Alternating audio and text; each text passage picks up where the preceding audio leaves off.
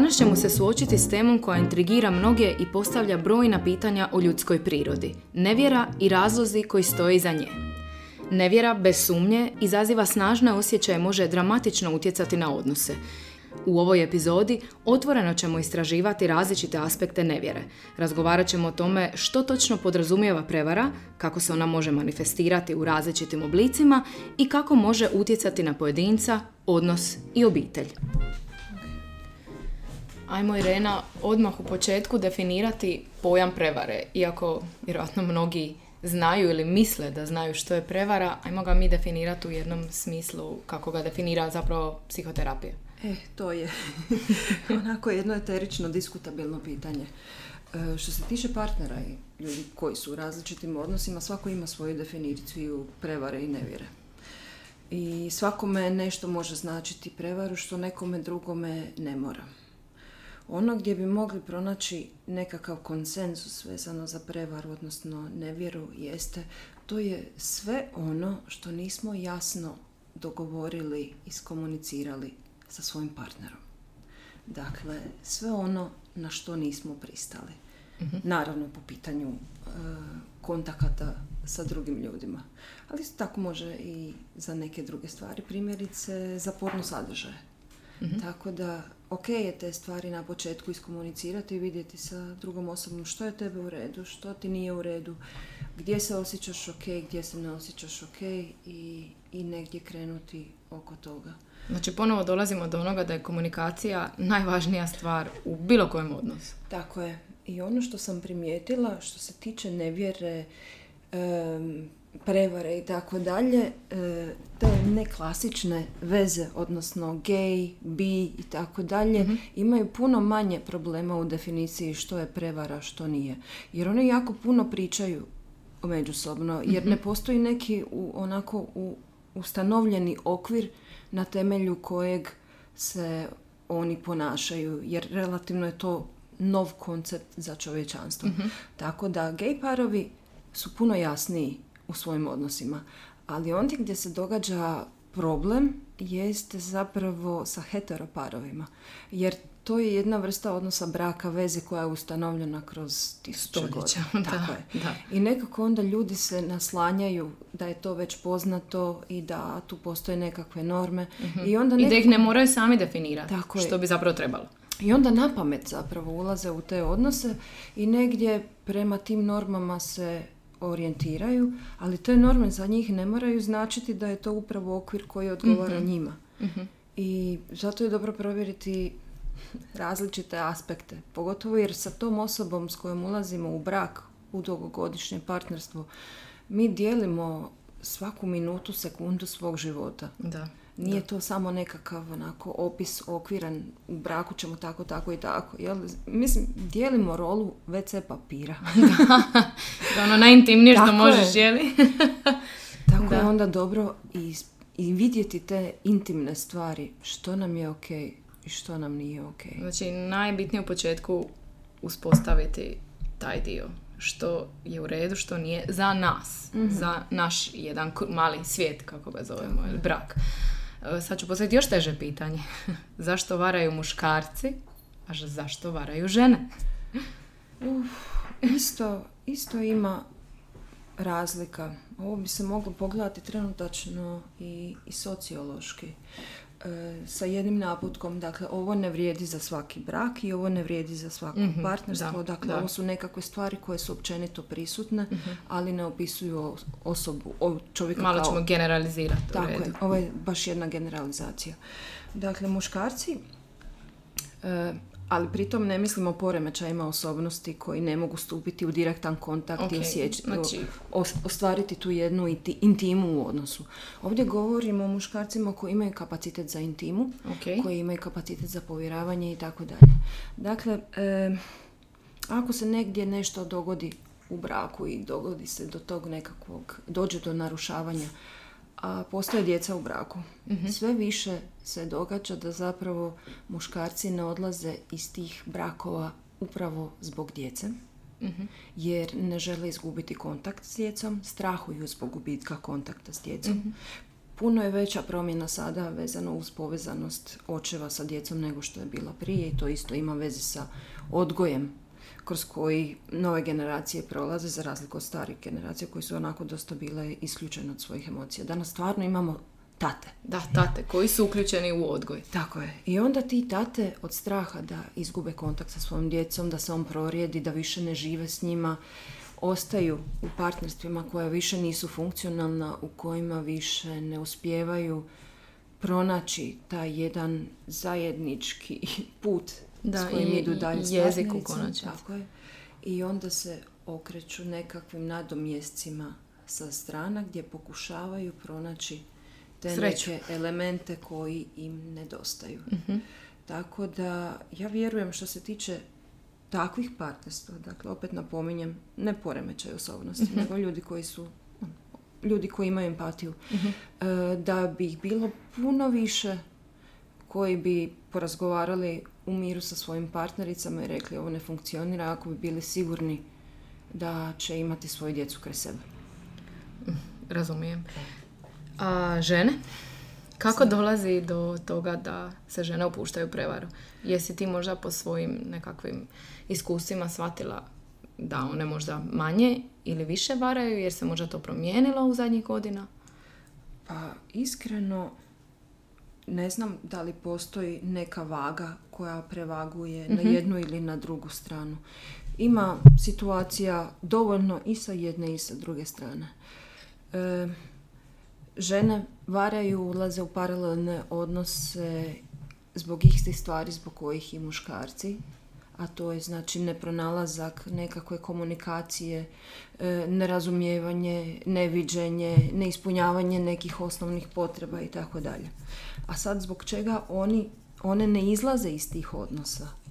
Ne kažu suprugu, meni je dosta, pokušala sam, napravila sam sve što sam mogla, ali ovo jednostavno ne ide. Iako žene lakše izlaze iz odnosa zato što djeca su tu s njima i onda ih one jednostavno... Znaju da će ih da, dobiti. Tako je, tako je, jednostavno je trenutačno takva društvena situacija. Mhm.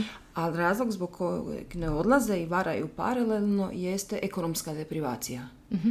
Dakle, ako znaju da će se uvjeti ekonomski njih i njihove djece značajno pogoršati odlaskom iz tog partnerstva, oni će ostati u tom partnerstvu zbog jedne ekonomske situacije s kojom neće narušiti e, sebe i svoju djecu i svoje potrebe negdje sa strane ovaj, pokušati izbalansirati. Jel misliš da e, žene ulaze u tako neke odnose sa strane i da su oni dublji nego što ih možda imaju muškarci ili Svi imaju izrazito duboke odnose sa strane. Sa Da su- strane. To su izrazito emotivni i duboki odnosi i to je baš onako nastaje jedan cijeli kaos. Mm, da. Znači zapravo nastaje jedna kompletno paralelna veza. A što je s onim e, plitkim, nazovimo ih, e, avanturama, možda ono, za jednu noć? Aha. Kako to onda, mislim, neću reći opravdati, ali definirati? Što se tu dogodilo? E, tu onda, tu onda gledamo u analizu ličnosti određene osobe i što zapravo ona dobiva sa time.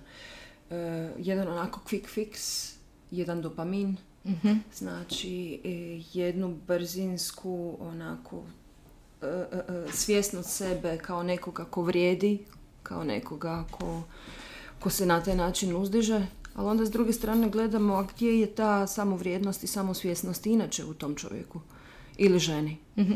Jel? S tim da takve vrste e, često znaju više muškarci raditi. Oni negdje nekako taj seksualni dio navodno. Iako moji klijenti ne mogu odvojiti seksualni dio od emocije.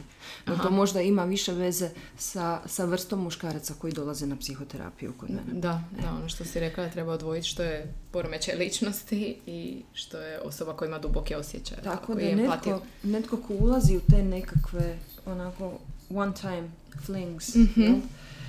E, treba zapravo vidjeti koliko je ta osoba uopće svjesna sebe i svojih vrijednosti i tako dalje. Jer da jeste, vjerujem da bi svoju situaciju životnu rješavala na neki drugi način umjesto rješavanjem tražeći nekakve distrakcije van svog odnosa. Jel misliš da mediji, recimo i serije, filmovi, svi ovi streamovi poput Netflixa, HBO-a, da onako malo čak potiču i opravdavaju prevaru u današnje vrijeme. E to ne znam, zato što e, ne gledam serije, ne gledam filmove, televiziju i tako dalje. Jednostavno nije moja stvar, tako da mi je teško staviti se u percepciju filmova. E, ono što vidim kad radim sa svojim klijentima jeste da se emocija ne može izbrisati, da se ljubav ne može izbrisati i da ono s čim su se naši roditelji, bake i prabake mučili prije 100 godina, prije 150 godina, muče se i današnje generacije. Aha, dakle, znači ostaje, nema ostaje sve isto. Da, nema tog filma koji može, ili serije, ili dokumentarca, e, koji ljubav može učiniti površnom. Mhm. To su izrazito duboke emocije i... A što kad neko kaže kao volim te i uvijek ću te voliti, ali eto, ha, dogodilo se. Kako da ta druga osoba shvati tu ljubav ozbiljno ako je njezin, odnosno njegov partner, partnerica malo zastranio? A ovisi na koji način se prilazi tom problemu. Imala sam stvarno više puta situacija gdje je osoba zastranila, ali onda kad se to dogodilo se trgla i onako, ok, ajde idemo rješavati problem. Znači baš imam, imala sam i više klijenata koji bi napravili glupost i onda bi išli na psihoterapiju da vide zašto im se to dogodilo, mhm. što, kako, kako njihova glava razmišlja, Aha, znači što sami mogu, nisu znali tako, Što mogu napraviti s time da, da više im se to ne bi dogodilo. Dakle, to nisu veze koje traju, paralelne koje traju godinama, mhm. znači paralelne te ljubavničke veze, nego te one time mhm. things. Mhm. Jel? I onda bi on... I Kao što se dogodilo. Tako, ode na psihoterapiju, vidi što mi je bilo, zašto sam to napravio, ta, ta, ta, ta. Dobro, to je super, to su ljudi koji rješavaju probleme. Tako je. Odmah, svoje. Odmah. E, to je jedan drugi pristup. Drugi je kada ne idemo pogledati u sebe i kada ne želimo vidjeti u sebe koji je dio naše odgovornosti u svemu tome. I koji malo i zatomimo to sve. Tako je. Tako da, ako kontinuiramo ponavljamo iste korake, iste greške, nije do naših partnera, do nas je. mm Apsolutno. Tako da, ako kontinuirano tražimo rješenje problema van, van braka, nije problem u našem partneru.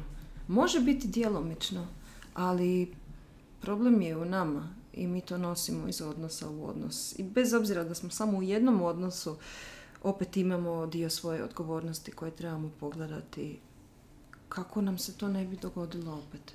Jel misliš da odnosi kasnije mogu postati bolji i jači nakon što se to ono, porazgovara o tome, riješi, kad čovjek prizna što je napravio? Ono čemu sam ja svjedočila jeste ali izrazito malo ljudi ima tu jednu razinu odgovornosti da prihvati svoja, da prostiš, mhm. i da stane pred svog partnera i kaže dogodilo se to, to i to.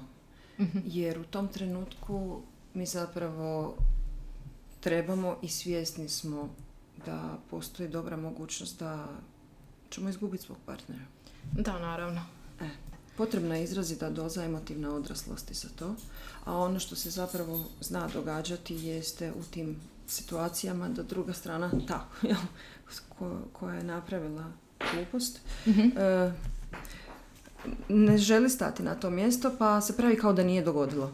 Ali partner, odnosno partnerica koja u konačnici i prihvati da se to dogodilo i odluči krenuti, nastaviti tu vezu, shvatila sam onako, bila sam par puta svjedokom, da često onda ti drugi ljudi hodaju po jajima. Jer ih njihovi partneri samo gledaju kad će pogriješiti i na svaku njihovu odgovaraju eheha, samo se sjeti što si napravio. Ono, da i ti sami partneri koji prihvate kao da se to dogodilo na kraju ono, sateruju vlastite partnere. Aha. E, a to ovisi o ovom energetskom dijelu. Ako neko stane na mjesto odrasle žene i odraslog muškarca i kaže napravila sam, napravio sam to, to i to, želim to popraviti. Želim vidjeti zašto, želim znati što se dogodilo u meni i želim ti doći sa svim tim. Da li si ti spremna i spreman na to da na taj Jer način kažem, ne- proradimo? nekad ljudi kažu spremna sam ili spreman i onda se uvijek nekako vraćaju na tu U, situaciju. tu situaciji, u toj situaciji oba dvoje trebaju biti odrasli. Mhm. Ovdje, ako imamo dvoje iz pozicije djece, znači neću uzeti svoj dio odgovornosti, možda otići na terapiju i tako Mhm. dalje. I, I druga strana koja onako isto ne može stati sa odrasle osobe i reći ok, idemo pogledati Mhm. što se dogodilo, vidjeti svoj dio Možda odgovornosti u tome. Onda imamo to jedno optuživanje koje nastavlja se dalje. Zapravo imamo dvoje djece koji zamjeraju jedno drugome E. i to, to Ne ne, vodi vodi na kraj. nigdje i najčešće nastradaju djeca. Opet ako, je, Mhm. ako ih ima u braku. Je. Tako da moguće je preći preko prevare, preko nevjere, e, ali ovisi s kojeg mjesta prelazimo. I govorimo o tome da je ipak potreban izričit rad i trud nakon toga. Jest. I komunikacija o kojoj cijelo vrijeme razgovaramo. Mm, jedna odraslost u tom pristupu. Jer e, život je takav da će se ono, loše stvari događati. Od bolesti do, do, nažalost, do brojnih stvari. I stvarno može se uistinu svašta dogoditi i u odnosu. Nevjerovatni su razlozi zbog kojih netko može biti nevjeran. Jel? Ja ne stajem na mjesto osobe koja vara, koja je nevjerna, da se taj dio opravda. Jel? Ali ono što je možda velika onako ovaj, pogreška ljudi jeste što uzimaju život i partnera zdravo, zdravo za gotovo. I da će to sve biti točno tako i da će to sve Zauvijek. biti sigurno i tako dalje. Ne mora biti. Jel? Ono, partnerstvo je jedan, jedan element koji je živ, koji vibrira, koji je... Raste, Tako je. širi se, da. Tako je, koji iz godine u godinu se mijenja. Naravno, A i to- zbog okolnosti, mislim. Tako je. Da. I može se stvarno dogoditi svašta. I, I ovisi koliko smo mi odrasli i emotivno zreli u svemu tome da vidimo svog partnera kao jedno biće sa svim svojim manama i vrlinama i sa svim onim što život nosi.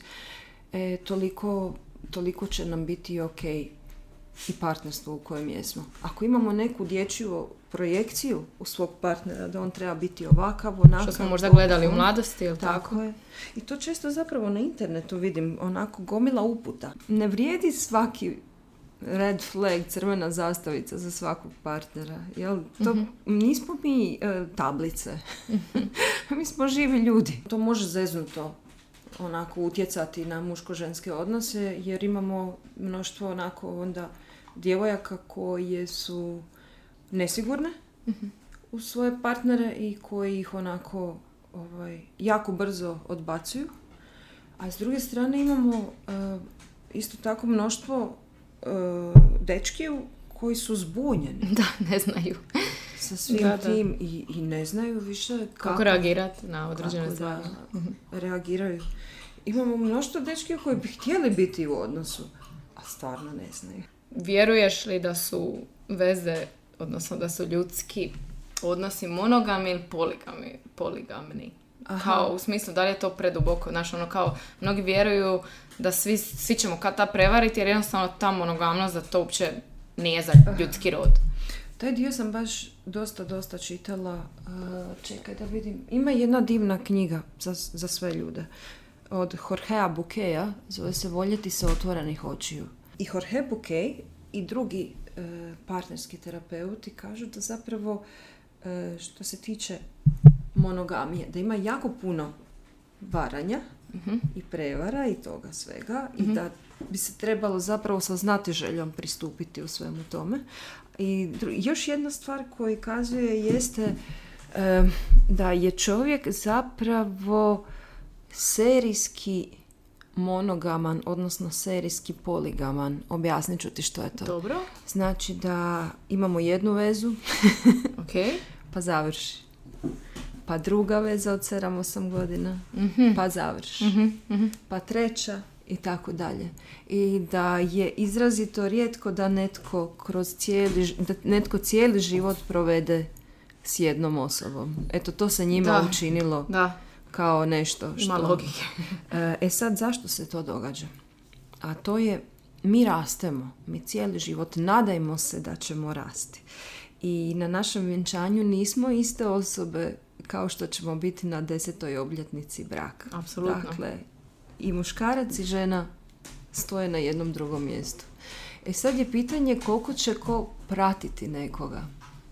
Da, hoćemo raz zajedno Tako ili će je. neko malo brže, a neko možda uopće neće. Nekad jednostavno se ne, dogo- ne događa da se možemo pratiti. Uz sav trud i svu komunikaciju nekada jednostavno to nije to. I onda naravno možemo se dalje nastaviti trpiti kroz život i zamjerat, jer ima, ima brakova od 40-50 godina onako gdje su i dalje zajedno, ali dosta, dosta, dosta zamjerki i dosta trpljenja je bilo tu. Da, i to na kraju sve je tako tužno. Tako da zbog toga ta jedna serijska poligamija o kojoj Bukej govori. A s druge strane ima i još jedna psihoterapeutkinja, zove se Esther Perel. Ima jako, jako lijepa videa na youtube i, i lijepe razgovore koja kaže kada krenemo u nevjeru, u nekakvog, kada gledamo u nekakvog drugog partnera, e, ne samo da pokušavamo otići od onog partnera i od onog odnosa u kojem jesmo trenutačno, nego mi pokušavamo i odlazimo i od verzije sebe u kojoj smo u tom odnosu. Što ima nekakvog smisla, jer e, mi smo često na geštaltu, kroz gestalt psihoterapiju, e, prorađivali i temu zaljubljivanja. Na zaljubljivanje se gleda kao na jedan proces u kojem mi u drugome vidimo sve ono što bismo željeli razviti kod sebe. A jednostavno nemamo mogućnost to napraviti naravno sami sa sobom ili sa svojim sadašnjim partnerom. I onda nam je ta osoba na neki način potrebna da bismo mi izrazili taj svoj potencijal koji ne vidimo u sebi, ali zato projekcijom vidimo u drugoj osobi u koju se zaljubljujemo. Ono što je dobro napraviti u tim situacijama jeste ta jedna svjesnost. Aha, što je ono što me privuklo toj drugoj da, osobi? Da. I vratiti to u odnos. Vratiti tu varijantu sebe koju vidimo u tom drugom odnosu, vratiti u svoj primarni odnos i vidjeti da li možemo taj dio iskomunicirati s partnerom. Da, tamo se ti reći. Da li možemo tu namjestiti stvari. Jer zaljubljivat ćemo se, mi ćemo se stvarno zaljubljivati u najboljim brakovima. U ljudskoj naravi je da se zaljubljuje i da se razvija. Ali stvari onda šta radimo s tim? Tako je, Dakle, da. hoćemo taj dio dovesti i razgovarati sa svojim partnerom ili ćemo tražiti rješenje svog U problema drugome. van Aha. veze. Da. A to onda vodi do puno patnje i do puno boli. A tu se onda vraćamo na onaj dio s početka što je nevjera. Sve što nismo dogovorili sa svojim partnerom. I dobar zaključak. Da.